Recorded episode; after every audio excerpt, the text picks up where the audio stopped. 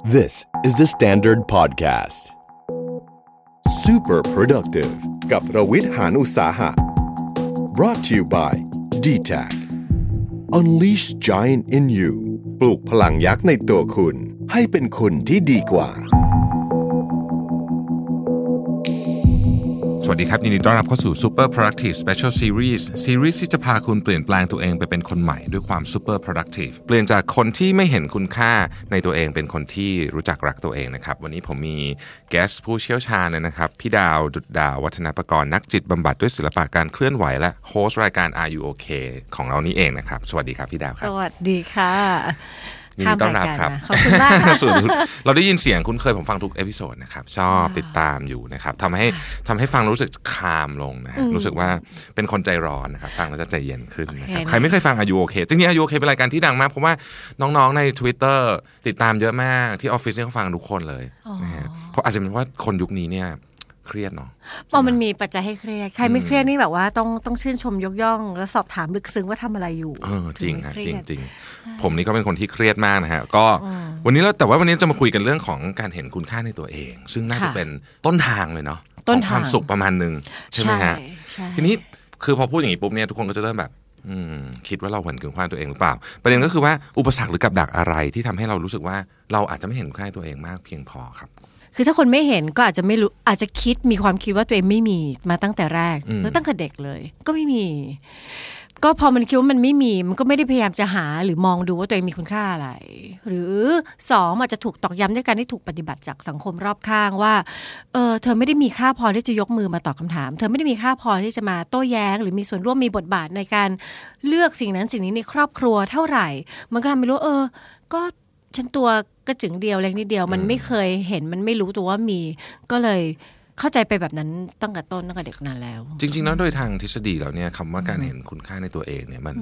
มันมันคือยังไงครับแบบที่แบบเอาแบบภาษาแบบที่คนทั่วๆไปเราเราเข้าใจได้ครับพี่ดาวเห็นคุณค่าในตัวเองก็คือเรามีค่าเรามีความหมายในฐานะมนุษย์คนหนึ่งแหละค่ะอืมโดยที่ยังไม่ต้องทำอะไรด้วยนะ โดยที่ยังไม่ต้องอ๋อโอเอเคอไม่ต้องเป็นประโยชน์ต่อสังคมประโยชน์ต่อมนุษยชาติ เป็นแค่ตั้งอยู่เนี่ยทุกคนก็มีคุณค่าในตัวเองแล้วค่ะ เพราะฉะนั้นมันเกี่ยวข้องกับคนรอบข้างเรามากเลยใช่ไหมฮะที่เขาปฏิบัติกับเรา ค่อนข้างมากเหมือนกัน เพราะว่าสิ่งนี้มันเป็นสิ่งที่เราค่อย ๆ สร้างตามพัฒนาการมันจะมีช่วงหนึ่งที่เราเริ่มเข้าใจว่าอ๋อเรามีค่า เพราะฉะนั้นก่อนที่เราจะเกิดความเข้าใจหรือพัฒนาเรื่องความเข้าใจต่อตนเอง จนเห็นสิ่งเนี้ยคนรอบข้างเขาปฏิบัติแต่เรา มันมีผลวิธีต่อวิธีคิดเราค่อนข้างมากเหมือนกันอืมเพราะฉะนั้นบางทีอย่างเช่น ในบางเด็กบางคนโตมาในสังคมที่คอยสอบถามความต้องการ เห็นเขาว่าเป็นถึงจะเป็นเด็ก แต่อืมคุณก็เป็นส่วนหนึ่งของครอบครัว ส่วนหนึ่งของสังคมอืมคุณมีสิทธิ์ที่จะออกเสียง คุณมีสิทธิ์ที่จะถูกเห็นว่าตั้งอยู่ตรงนั้นเขาก็จะรู้สึกว่า เออ เขาถูกเห็น เขาถูกถาม สิ่งที่เขาพูดได้รับการรับฟัง เขาอะมีค่าในฐานะคนหนึ่งคน ก็เห็นค่าของตัวเองได้ง่ายขึ้น แปลว่าเรื่องนี้มันถูกถูกเหมือนคล้ายๆกับเชฟมาตั้งแต่ตอนยังเล็ก ๆ อยู่เลยใช่ไหมครับ จริง แล้วถ้าเกิดคนที่ตอนตอนเด็กเอาเอา experience ไม่ค่อยดีเอ่อคุณพ่อคุณแม่อาจจะเข้มงวดมาก หรือว่าไม่ได้อยู่อยู่โรงเรียนประจำแล้วก็ครูก็ดุอะไรอย่างเงี้ย แล้วมันแล้วทำให้เขารู้สึกว่าเขาตัวเล็ก ๆ มาตลอดเนี่ยโตขึ้นเรามีวิธีแก้ไหมครับ มันมีคือจริงๆซะส่วนใหญ่คนในประเทศเรามักจะโตมาความที่รู้สึกว่า ฉันไม่เคยเห็นคุณค่าของตัวเองเท่าไหร่คุณค่าเราน้อยอืมเป็นพื้นฐานอันเนื่องมาจากวัฒนธรรมการเลี้ยงดู ซึ่งมันไม่ได้ผิดอะไรนะ แต่มันนี่มันคือผลปลายทาง มันก็จะแก้ได้ค่ะ เวลาที่เราโตแล้ว เราเริ่มที่จะฟังเสียงตัวเอง เราเริ่มเลือกสิ่งที่จะทำ ตามเสียงของตัวเองบ้าง คือเราเริ่มจากตัวเองก่อน คือถ้าเราเฝ้ารอว่าเมื่อไหร่คนอื่นจะเห็นคุณค่าของเรา แล้วเราจะรู้สึกว่าเรามีตัวตนเมื่อนั้นอะ มันจะค่อนข้างยาก เพราะฉะนั้นเรา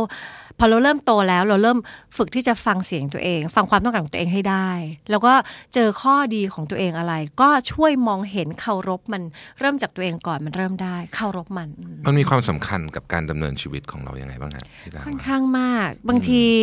เราไม่กล้าตัดสินใจอะไรเลย หรือบางทีเราจะตัดสินใจโดยพึ่งพาความคิดคนอื่นมุมมองคนอื่น มาเป็นตัวตั้ง แต่เราเพิกเฉยเสียงที่มันที่มันเป็นเสียงของเราจริง ๆ ความต้องการของเราที่แท้จริง เราก็จะค่อนข้างแกว่งว่าเอ๊ะแล้วจริง ๆ เราต้องการอะไรในชีวิตแล้วอะไรบางคน 30 แล้วยังไม่รู้เลยว่าฉันชอบอะไรกันแน่ เห็นตอนเด็กๆแม่ก็บอกว่าเรียนอันนี้สิพอโตขึ้นมาเพื่อนบอกเฮ้ยมึงทำอันนี้ได้แต่ 30 แล้วยังแบบ ฉันยังไม่รู้เลยว่า คุณค่าฉันอยู่ตรงไหน อันนี้มันทำให้เราปฏิเสธคนไม่ค่อยได้ด้วยไหมฮะใช่เพราะเรากลัวจะไม่เป็นที่ยอมรับไม่ถูกรักแล้วถูกมองว่าเป็นคนไม่ดี ทั้งทงๆที่มันมันต่างกันบางทีเรารู้ว่า อย่างอย่างเราไปห้างอย่างเงี้ยขึ้นมาได้เลื่อนมามีคนยื่นโบรชัวร์ให้ เป็นอะไรก็ไม่รู้อาจจะเสริมความงาม หรือเป็นสิ่งที่เราก็ไม่ได้สนใจ แต่เราเห็นว่านั่นเขาให้เราก็รับมาอ่าเดินไปสองก้าวเราก็ทิ้งลงขยะนี่เป็นปัญหาสังคมนะเราสร้างขยะภายในสองวินาที เพราะว่าจริง ๆ เราไม่ได้ต้องการเราก็แค่สามารถบอกว่าเออ ไม่เป็นไรค่ะไม่ต้องการก็จบตรงนั้นอืมแต่หลายคนไม่กล้าเพราะว่าอุ้ยเดี๋ยวเขาเสียใจ เขาไม่เสียใจหรอก เขาจัดการตัวเองได้ เขาเก่งกว่านั้นอะไรอย่างนี้อืม แต่แต่บริบทเรื่องนี้เนี่ยในที่ทำงานเนี่ยส่งผลต่ออาชีพการงานเยอะเหมือนกันนะฮะถ้าเกิดว่าเราเป็นใครๆโยนอะไรมาให้เราก็รับหมดเนี่ยเราจะกลายเป็นแบบอะไรฮะเป็น reactive mode นะ reactive mode มันไม่ productive ยังไงอ่าคะใช่มันมันจะมันจะมั่วไปหมดชีวิตวันๆทำตาม agenda ของคนอื่นหมดเลย ใช่ใช่ไหมฮะซึ่งซึ่งเป็นสิ่งที่อันตรายมากใช่ไหมเนาะคะใช่คือคือไม่ได้หมายความว่าเราเป็นคนไม่มีน้ำใจใช่ไหมครับพี่ดาไม่แต่ว่าเราค่ะรู้ว่าเราทำอะไรได้และไม่ได้ ใช่มันทำให้เรารู้ขอบเขตว่าเรา ทำอะไรได้มากน้อยแค่ไหน ไม่ใช่วิ่งแล้วบางคนทำเกินตัว อันนี้จริงๆก็ไม่ได้ถนัดหรอกไปทำต้องใช้เวลาห้าชั่วโมง ถ้าถ้ามันถูกส่งไปหาคนที่มันใช่หนึ่งชั่วโมงมันก็เสร็จใช่แต่เราก็รับเพราะเรากลัวถูกมองไม่มีน้ำใจอย่างที่ว่าอืมแล้วเราในที่สุดเราเราเองนี่จะจะเบิร์นเอาหรืออะไรไปกลายเป็นปัญหากระจัดกระอีเจิกงเรื่องหนึ่งใช่ แล้วในกรณีของเออชีวิตส่วนตัวนะในเคสเนี้ยที่เราถ้าเรารู้สึกว่าเราเป็นคนไม่รักตัวเองหมายความว่าเราต้องพึ่งพาการ validate จาก คนอื่นคนเสมออื่นใช่ไหมฮะใช่หรือบางทีเราจะมีคนรักอย่างเงี้ยเราก็อยากเป็นที่รัก เราก็อยากให้เขาดูแลเราคุยกับเราดีๆ ใส่ใจเรามากเลยแต่จริงๆเราไม่ทำอย่างนั้นกับตัวเองเลยนะ เราก็รอให้คนข้างๆมาฟีดแบบนั้น แล้วพอเขาไม่ให้เราก็รู้สึกว่าทำไมเธอไม่ทำกับฉันแบบนั้นอะไรอย่างเงี้ย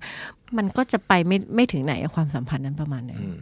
คนที่รักตัวเองไม่ได้หมายความว่าจะไม่มีคนจะไม่ได้มีแฟนหรืออะไรอย่างงี้เพียงแต่ว่าเวลาเรามีแฟนเราค่อนข้างจะคอนเทมกับ ตัวเราเองด้วยในฐานะแม้ว่าเราอยู่คนเดียวเราก็โอเคถูกไหมฮะใช่แล้วคนที่มีความสามารถในการรักตัวเอง พอไปอยู่ในความสัมพันธ์ ความสัมพันธ์มักจะเฮลตี้ด้วยซ้ำเพราะเราไม่ได้ไปไปเอนอิง พึ่งพาให้เขาเป็นเสาหลัก กระชับให้เรารู้สึกมั่นคงทางใจไม่ เรารู้ว่า เราอยากทำอะไรไม่อยากทำอะไรทำอะไรได้มากน้อยแค่ไหน แล้วก็การที่เรารู้จักรักตัวเองเห็นคุณในตัวเองเนี่ยมันทำให้เรารู้แล้วว่าทุกคนน่ะมีคุณค่า เราก็จะสามารถเห็นคุณค่าของคนรักของเราได้ด้วย แล้วก็เคารพมันอืมเหมือน เวลาใครถามเรื่องแบบเห็นคุณค่าหรือว่ารักตัวเองมันจะมันจะเห็นภาพเป็นรูปธรรมยากมาก แต่บางที ถ้าเราเห็นภาพว่ามีแฟนคลับไปกรีดเซเลบดัง ๆ อะไรเงี้ย คือเราแบบเราเห็นเขาสวยงามมาก แต่แฟนคลับแต่ละคนก็จะไม่เหมือนกันเนื้เราก็ชอบคนละแบบ เวลาเขาเขาเราเห็นข้อดีของเขาตลอด แล้วพอเขาทำอะไรพลาดเรามักจะแบบ ให้อภัย เฮ้ยไม่เป็นไรเรามีเหตุผลมา backup support เสมอว่ามันเกิดขึ้นได้ความผิดพลาด ลองทำแบบนั้นอะกับตัวเองอะ นั่นอะคือรักตัวเอง เฮ้ย เราเรามีดีในแบบของเรา เรามีจุดเด่นที่มันไม่เหมือนกับคนอื่น บางทีเราทำอะไรพลาด เราก็เห็นว่ามันก็มันมีสาเหตุมาแบบนี้มันเกิดขึ้นได้ มันคือการตอบสนองที่ positive กับตัวเองได้อย่างสม่ำเสมอ มันจะช่วยเติมเต็มและเยียวมันเยียวยามันสร้างให้เรา มีความมั่นคงทางจิตใจ เมตตากับตัวเองบ้าง เมตตากับตัวเองบ้างบางใช่คนค่ะ strictกับชีวิตตัวเองมากๆจนเคี่ยวเครียดไปหมดเลย ใช่ใช่ไหมฮะใช่ค่ะทีนี้พี่ดาวเคยพูดถึงผมจำผมผมฟังเลยแหละพอดแคสต์ตอนนี้จำได้ ที่ episode ที่ 44 นะครับ ท่านผู้ฟังเผื่อใครกลับไปฟังนะฮะขอกดหัวรักตัวเองก่อนที่จะไปรักใครเนี่ยอันเนี้ยตอนนั้นตอนนั้นพี่ดาวพูดเรื่องประสบการณ์ชีวิตส่วนตัวที่เคยประสบปัญหาเรื่องนี้เหมือนกัน อะไรแบบเนี้ยอยากให้เล่าให้เราฟังอีกรอบได้ไหมครับว่าตอนนั้นเป็นมันยังไงนะฮะ ใช่มันเคยเกิดขึ้นกับเรา เพราะว่าก็หลายครั้งในช่วงชีวิตเราที่เราต้องการถูกรักมากอืมๆแล้วเราก็คาดหวังสิ่งนั้นจากจากแฟน จากคู่ชีวิตอะไรอย่างเงี้ย เพราะฉะนั้นเราก็จะโฟกัสที่ว่าเราจะทำยังไงดี ให้เขาแฮปปี้ให้เขาอยากอยู่กับเรามากๆ หรือว่ารักเรามากๆ เพราะฉะนั้นเวลาเราทำอะไรเนี่ยเราจะเอาเขาเป็นอันดับหนึ่งก่อน แบบเขาจะ โอเคไหมที่เราทำแบบนี้เขาจะโอเคไหมที่เราลืมซื้อของกลับมาใส่ตู้เย็นวันนี้ว่ะเฮ้ยเขาจะว่ายังไงเอ๊ะถ้าเขามาแล้วเราจะพูดยังไงดี มันเป็นแบบเขาเขาเขาเขาเขาเขาเขาตลอดเวลา จนพอวันหนึ่งชีวิตมันเกิดเหตุการณ์ที่เขาจะไม่อยู่กับเราแล้วเงี้ยเราเริ่มแบบเฮ้ยมันไม่มีตรกกะนั้นให้คิดแล้วเราว่างเลยนะเรากลับบ้านเราแบบเฮ้ยแวบแรกก็คือโล่งนิดนึงแบบโอ้ไม่ต้องมีอะไรให้ผิดละแต่สองคือ เออที่ผ่านมาสิ่งแรกๆเราจะนึกถึงว่าทำยังไงให้คนอื่นอย่างนั้นทำยังไงให้คนอื่นอย่างนี้ทำยังไงให้คนอย่างนั้น ต้องบอกตัวเองว่าก้าวเข้าไปก้าวแล้วแบบเฮ้ยดาว ตัวเองก่อน เออ ถอดรองเท้าล้างมือถามตัวเองสิวันนี้เป็นยังไงเฮ้ยเหนื่อยว่ะอยากนั่งแป๊บหนึ่งก่อนอาบน้ำใช่ใช่เนี่ยคือแบบนี่คือสิ่งที่ไม่ได้ไม่ได้เคยทำเลย ตอนช่วงที่มีความสัมพันธ์อืมเอานั่งสักพักหนึ่งถามตัวเองอยากทำอะไร เออวันนี้เพื่อนเขาคุยกันเรื่องข่าวอันนี้ตามไม่ทันอะขอเปิดดูแป๊บหนึ่งจะได้อัปเดตทัน เออ ตอนนี้รีแลกซ์พอละ เออ ไปอาบน้ำคือมันเป็นเหมือนแบบโฟกัสที่ตัวเองบ้างว่าตัวเองต้องการอะไร แล้วก็ฟังมันตอบสนองต่อมัน อย่างที่เราเคยอยากถูกตอบสนองจากคนอื่น อยากอยากถูกเข้าใจ อยากถูกอบกอดอยากถูกดูแลเทคแคร์มันมันมันตรงไปตรงมาแบบนั้นบางทีเราลืมตัวเองไปเลยอะ มันมี relationship บางบางบางครั้งที่ผมเชื่อว่าหลายคนก็มีประสบการณ์ ที่เรารู้สึกว่าเราอยู่ใน relationship เนี้ยมีความรู้สึกคล้าย ๆ กับคล้ายๆกับติดยานิดนึงอะเหมือนกับว่า เรารู้นะว่าตัวเราอาจจะแบบทำตัวแย่ลงสมมติว่าเช่น เราเคยเป็นคนออกกำลังกายทุกวันอ่าแต่พอแบบคบกับแฟนคนเนี้ยตามไปเอาอกเอาใจ ไม่ได้ออกกำลังกาย ใช้เงินก็เยอะขึ้นอะไรแบบเนี้ยไปเที่ยว กลางคืนเยอะขึ้นสมมติอะไรแบบนี้ประเภทเนี้ยนะฮะคือเราเห็นความเปลี่ยนแปลงของตัวเองเนี่ยแต่ว่าเราไม่รู้จะหยุดมันยังไง เพราะว่าเราอยากอยู่กับคนเนี้ยเรารู้สึกว่าการทำแบบเนี้ยทำให้เขาอะรักเราเนี่ยอันนี้เป็นเป็นเป็นเวอร์ชั่นประมาณนี้ไหมฮะอืมมันมีแบบนั้นใช่คล้าย ๆ แบบนั้นแหละ เราเรากลัวเขาไม่รัก ใช่ แต่พอกลับมามองตัวเองเรานี่สภาวะของเราเองนี่แย่ลงในแง่ของเราแย่ลงทั้งสุขภาพทั้งเงินสุขภาพทั้งอะไรอย่างเงี้ยจิตอืมสภาพเออมันแล้วคล่องมันแล้วแต่ว่าเข้าไปอยู่ใน สภาวะแบบไหนหมวดไหนเนาะใช่บางคนก็เราเราก็เคยเห็นเพื่อนบางคนที่แบบโอ้โหแบบ ซื้อของให้แฟนแบบเยอะเกินความจำเป็นไปมากๆเพราะว่าอาจจะเป็นเพราะว่ารู้สึกว่า ถ้าเกิดเราไม่ทำแบบนี้เขาจะไม่อยู่กับเรา เขาจะไม่อยู่กับเรา เขาก็ไม่ต้องดูด้วยว่านี่นี่นี่บัตรเครดิตของเราใช่มันทบไปกี่เดือนแล้วอืมแล้วเราก็แบบว่ามีความอึดอัดใจกับสภาพคล่องกับการจ่ายหนี่ มันเนี่ยค่ะลองดูตัวเอง ถ้าถ้าถ้าฟังอันนี้แล้วลองพอสตัวเองแบบแป๊บหนึ่งว่าแบบ เรารู้สึกพึงพอใจแล้วก็โอเคกับ ตัวเราแบบนี้ที่เราดูแลกับตัวเอง เหมือนเราเป็นแฟนกับตัวเองอะอืมแล้วถ้าแฟนเราปฏิปฏิบัติต่อเราแบบที่เราทำกับตัวเองเนี่ย คุณโอเคหรือเปล่าอืมถ้าไม่โอเคก็ต้องเริ่มมาคิดว่าจะทำยังไงใช่ไหมใช่ทีนี้เอาละครับมาถึงคำถามสำคัญแน่ๆพอฟังมาหลายๆเคสแล้วคนหลายคนที่ฟังอยู่ตอนนี้จะบอกว่าเออ นี่มันชั้นเลยนี่หว่านะฮะอ๋อแต่ทีนี้ถ้าเราไม่เห็นคุณค่าในตัวเอง เราจะเริ่มทำยังไงดีครับ เราอยากจะเราอยากจะแก้เรื่องนี้จะทำไงดีฮะแบบมีแบบ tools หรือเครื่องมืออะไรที่เราจะเอาไปใช้ได้บ้างไหม มันก็มีนะคะแต่หนึ่งจะจำเป็นจะต้องปรับตั้งแต่ความรากฐานความเชื่อก่อนว่า ทุกคนมันมีคุณค่าโดยที่ไม่จำเป็นจะต้องลุกขึ้นไปทำอะไร เป็นรูปประธรรมแค่คุณตื่นขึ้นมา หายใจเข้าเนี่ยโอเค รู้สึกถึงคุณค่าในตัวเองที่ได้ตื่นมา อย่าเพิ่งวิ่งไปทำแบบหนึ่งสองสามสี่ห้าแค่นั้นมันมีคุณค่ามากเพียงพอแล้วสองคือถ้าเชื่อแบบนั้นแล้วเนี่ยก็ลองดูว่าแล้วมากกว่าคุณค่าที่เราเห็นในตัวเอง เรามีอะไรดีมองจุดแข็งของตัวเองบ้าง ถ้าสำหรับคนที่ไม่มีการหันมามองจุดแข็งของตัวเอง ค้นหาว่า เฮ้ยเราทำอะไรได้ดีอืมสิ่งที่มันเป็นจุดแข็งของเรา ซึ่งไม่จำเป็นต้องเป็นสกิลอย่างเดียวอืมบางคนแบบทำงานได้ดี คิดตัดสินใจได้ดี บางคนอาจจะมีความสามารถในการเห็นอกเห็นใจผู้อื่นได้ดี มีความเมตตาอบอ้อมอารี ได้อย่างมากมหาศาล คืออะไรที่เราทำแล้วมันเป็นจุดแข็งเนี่ย ไปขีดเส้นใต้กับมันเยอะ ๆ หน่อย แล้วให้เห็นว่านั่นคือจุดแข็งของเรา แล้วพอดูจุดด้อยของเรา คุยกับตัวเองว่ามันโอเคที่คนเรามีจุดด้อย มันมันพลาดได้มันเกิดขึ้นได้ บางครั้งจุดจุดแข็งของเราอาจจะเป็นเรื่องที่เราไม่รู้ด้วยซ้ำใช่ไหมฮะอย่างสมมติว่าเราเป็นคนที่อ่าเอาอะไรดีล่ะ เพื่อนทุกคนเลยไม่ว่าใครจะอกหักเนี่ย เราจะเป็นคนแรกที่ทุกคนโทรมาหาอ่าอันนี้จะเป็นเป็นว่าเราเป็นผู้ฟังที่ดีอะไรอย่างงี้ใช่ไหมฮะก็ใช่อย่างน้อยเราเป็น support ที่ดีให้กับเพื่อน บนบนบนมิตรภาพฉันคือตัว support เพราะฉะนั้นเราจำเป็นจะต้องยอมรับมันแบบนี้อืม ยอมกล้ายอมรับไหมว่าเราอะมีดี แล้วก็ดีมากพอที่เราจะรู้สึกว่าชื่นใจกับมันก็มันของเราอะ บางคนโตมาในบ้านที่ไม่กล้าชมคนอื่นพอไปถามว่าอะไรทำให้ไม่ไปชมคนอื่น หรือบางทีเวลามีคนมาชมอย่างเงี้ยก็จะบอกว่าไม่จริงค่ะไม่จริงไม่กล้ารับคำชมจากผู้อื่นอย่างเงี้ยเขาบอกว่าไม่ได้โดนสอนมาว่าถ้าถ้าชมมากอะแล้วจะเหลิงแล้วแบบ แต่ถ้าแต่เหลิงนี่แปลว่าอะไร คือมันมันตัวลอยจนมันเกินจริง แล้วมันไม่ฟังอย่างอื่น แต่ถ้าแบบนั้นก็เกินไปแต่ว่ามันรับได้นี่ เวลามีคนชม ก็บอกว่าขอบคุณค่ะ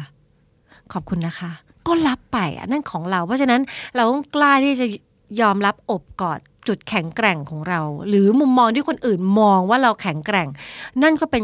สิ่งที่เราสามารถอบกอดได้นะคะในๆวันนี้เรามี professional อยู่กับเราแล้วเนี่ยนะฮะเราอยากจะถามต่อไปนิดนึงว่าการไม่รักตัวเอง สมมติว่าอาการเนี่ยนะฮะถ้ามันเป็นนาน มันมีโอกาสที่จะพัฒนาไปสู่ปัญหาด้านอื่นเอ่อทางเกี่ยวกับเรื่องจิตวิทยาหรืออะไรอย่างงี้คิดอีกไหมฮะได้การที่แบบว่าเราเพิกเฉยต่อตัวเองไปเลยเอาเอาขั้นแบบที่ปฐมภูมิ พวก self-care เบื้องต้นก่อนก็มีบางคน คือสามารถเห็นได้เลยว่าไม่ได้รักตัวเองขนาดที่เป็นเหมือนแบบ self-neglect ก็คือเพิกเฉยแบบ ไม่ได้ดูแลเรื่องความสะความสะอาดไรอย่งงี้สุขอนามัยการกินอยู่ที่นอนที่อยู่อาศัย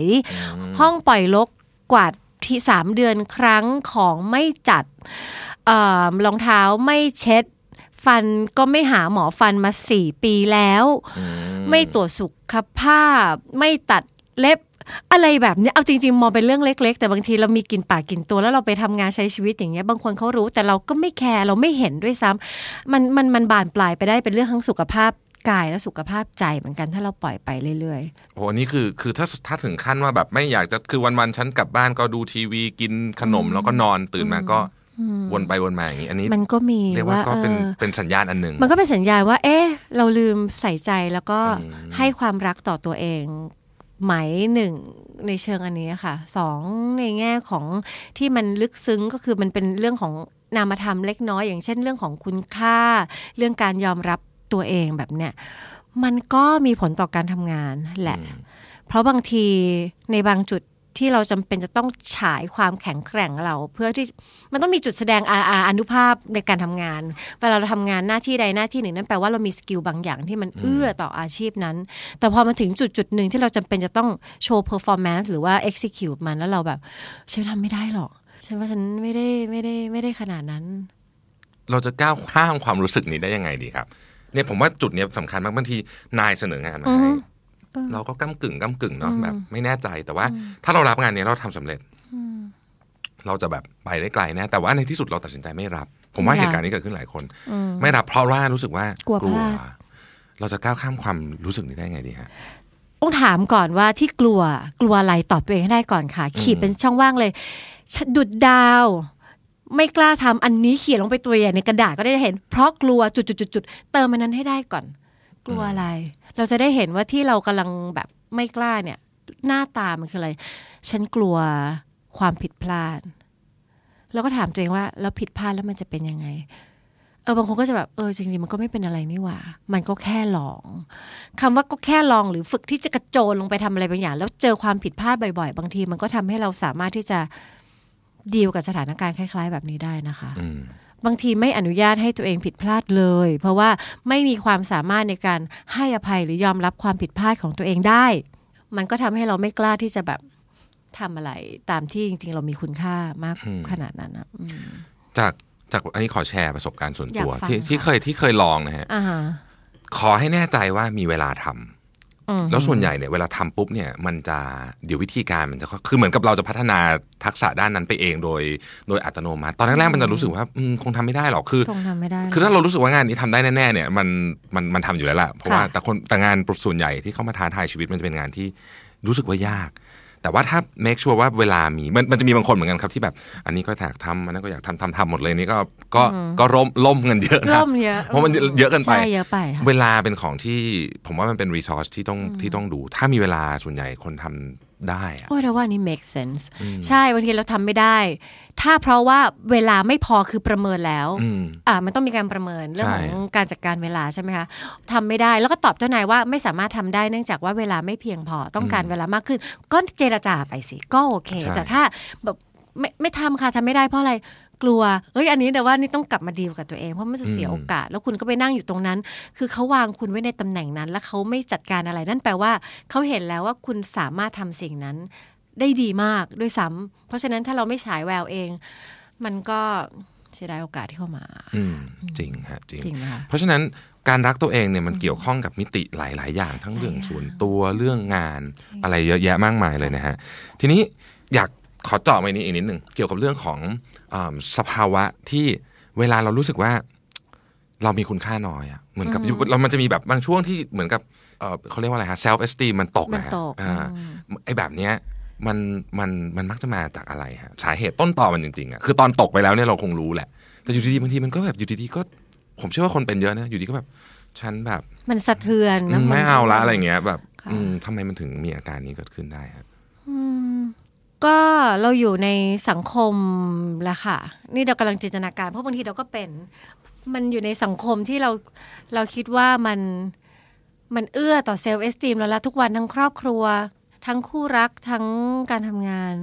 แต่บางทีสถานการณ์ในในในโครงสร้างนั้นอะมันทำให้เราใจหล่นเหมือนกันอย่างอย่างถ้าเราเคยทำงาน แล้วมันมันเคยโอเค แล้ววันหนึ่งคือเริ่มแบบ เฮ้ยเจ้านายไม่ชมมาหกเดือนแล้วอะอืมเฮ้ยเดี๋ยวเดี๋ยวเดี๋ยวเดี๋ยว ก็มีการทำงานอย่างต่อเนื่อง เราก็ทำเหมือนเหมือนที่เราทำมาคล้าย ๆ เดิมไปเรื่อย ไม่มีการได้รับคำชื่นชมยกย่อง เราก็วืดลง กว่าที่เราจะวนไปว่ามันคืออะไร กว่าที่เราจะไปค้นหาคำตอบได้ว่ามันคืออะไรจากเจ้านาย มันก็จะมีกระกระบวนการที่เราสำรวจ เฮ้ยอะไรวะ เราทำอะไรพลาดไปหรือเปล่า มันเกิดอะไรขึ้นเขาเขาไม่ชอบเราแล้วแล้วหรือเปล่า เราไปทำอะไรไอ้ช่วงนั้นนะคะมันก็หล่น เพราะมันมันมีความเปลี่ยนแปลงความเปลี่ยนแปลงนี่แหละบางทีมันมันมากระเทือน self-esteem ของเราเพราะฉะนั้นเราต้อง recheck ดีๆอืมไม่ใช่ทุกคนที่มีความเขาเรียกอะไรอะแข็งแกร่ง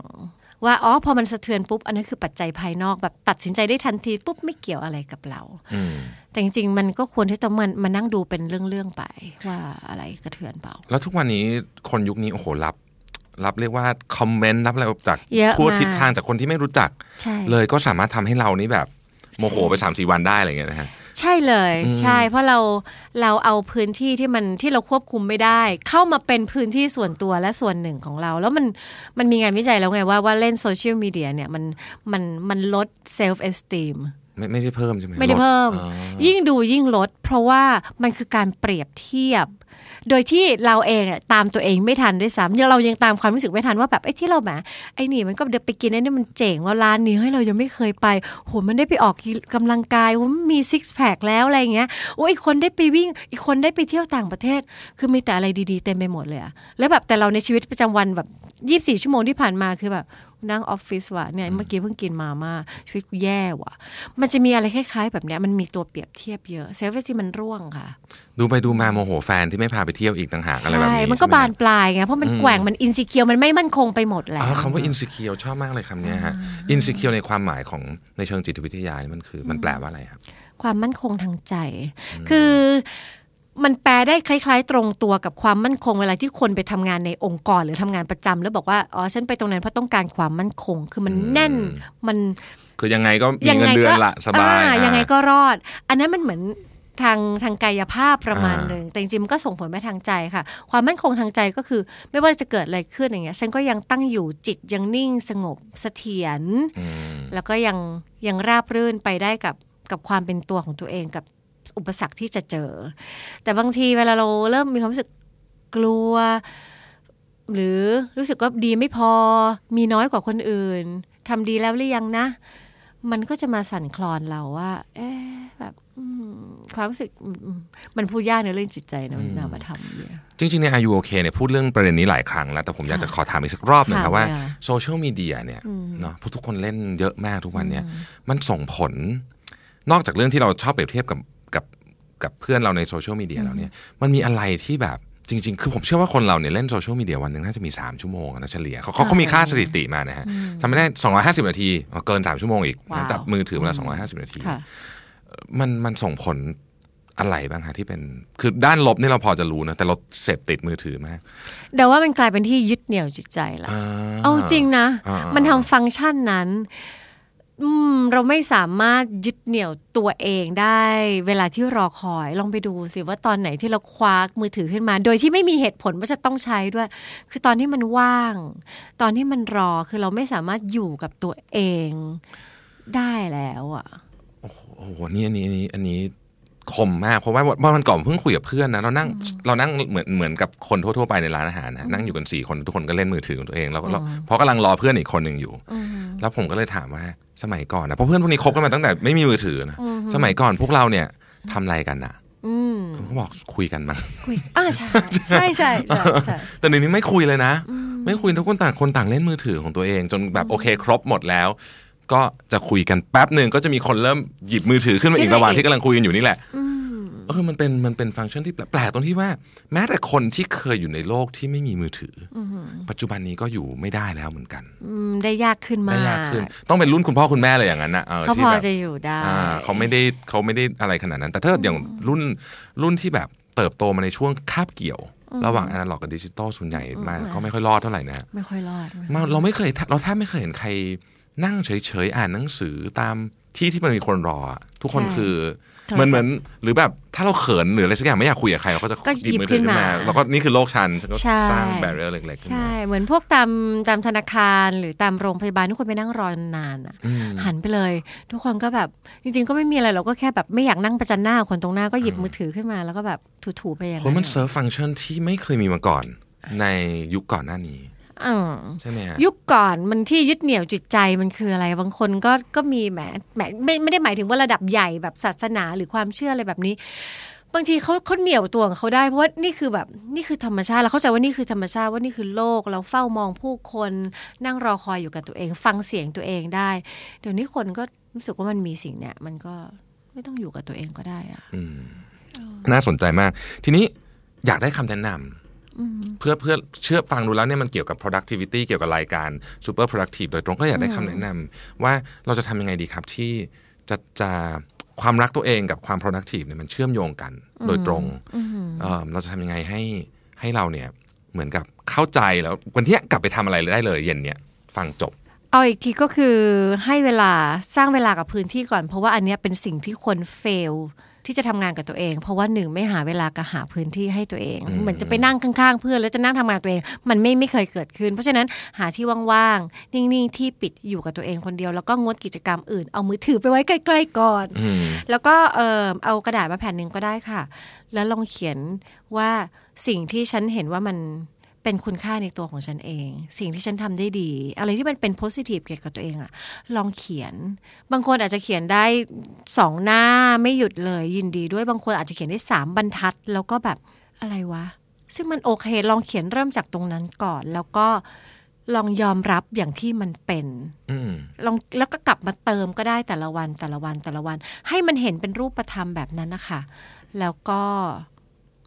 นั่นน่ะจุดเริ่ม แค่นั้นก็ก้าวใหญ่มากแล้วอืมที่จะเชื่อว่าฉันมีดีอะไร หรือบางทีเขียนไดอารี่ก็ได้ ถ้ารู้สึกอ่าว่ามันไอยเขียนเป็นกระดาษมันอะมันล่องลอยไปเขียนไดอารี่เลย วันหนึ่งของทุกคนทุกวินาทีคือประสบการณ์ชีวิต มันมีค่าหมดนะคะมีประสบการณ์ชีวิตใครที่ วินาทีไหนที่มันมีค่ามากน้อยต่างกันไหมไม่นะคะ ทุกเวลาทุกนาทีที่เราอยู่เนี่ยมันมีคุณค่าเท่ากันหมด ไม่ว่ามันจะเป็นเรื่องที่พลาด หรืออาจจะเป็นโมเมนต์แค่เดิน อยู่ริมทาง เห็นใบไม้ร่วง มาเราก็ได้สัมผัสธรรมชาติแล้ว คือลองเขียนไดอืมวันของแต่ละคนเนี่ยลงไปในไดอารี่ มันจะทำให้เราเห็นว่าในแต่ละวันเนี่ย เราได้ทวนอีกทีมันมันจะเจอคุณค่าตัวเองในนั้น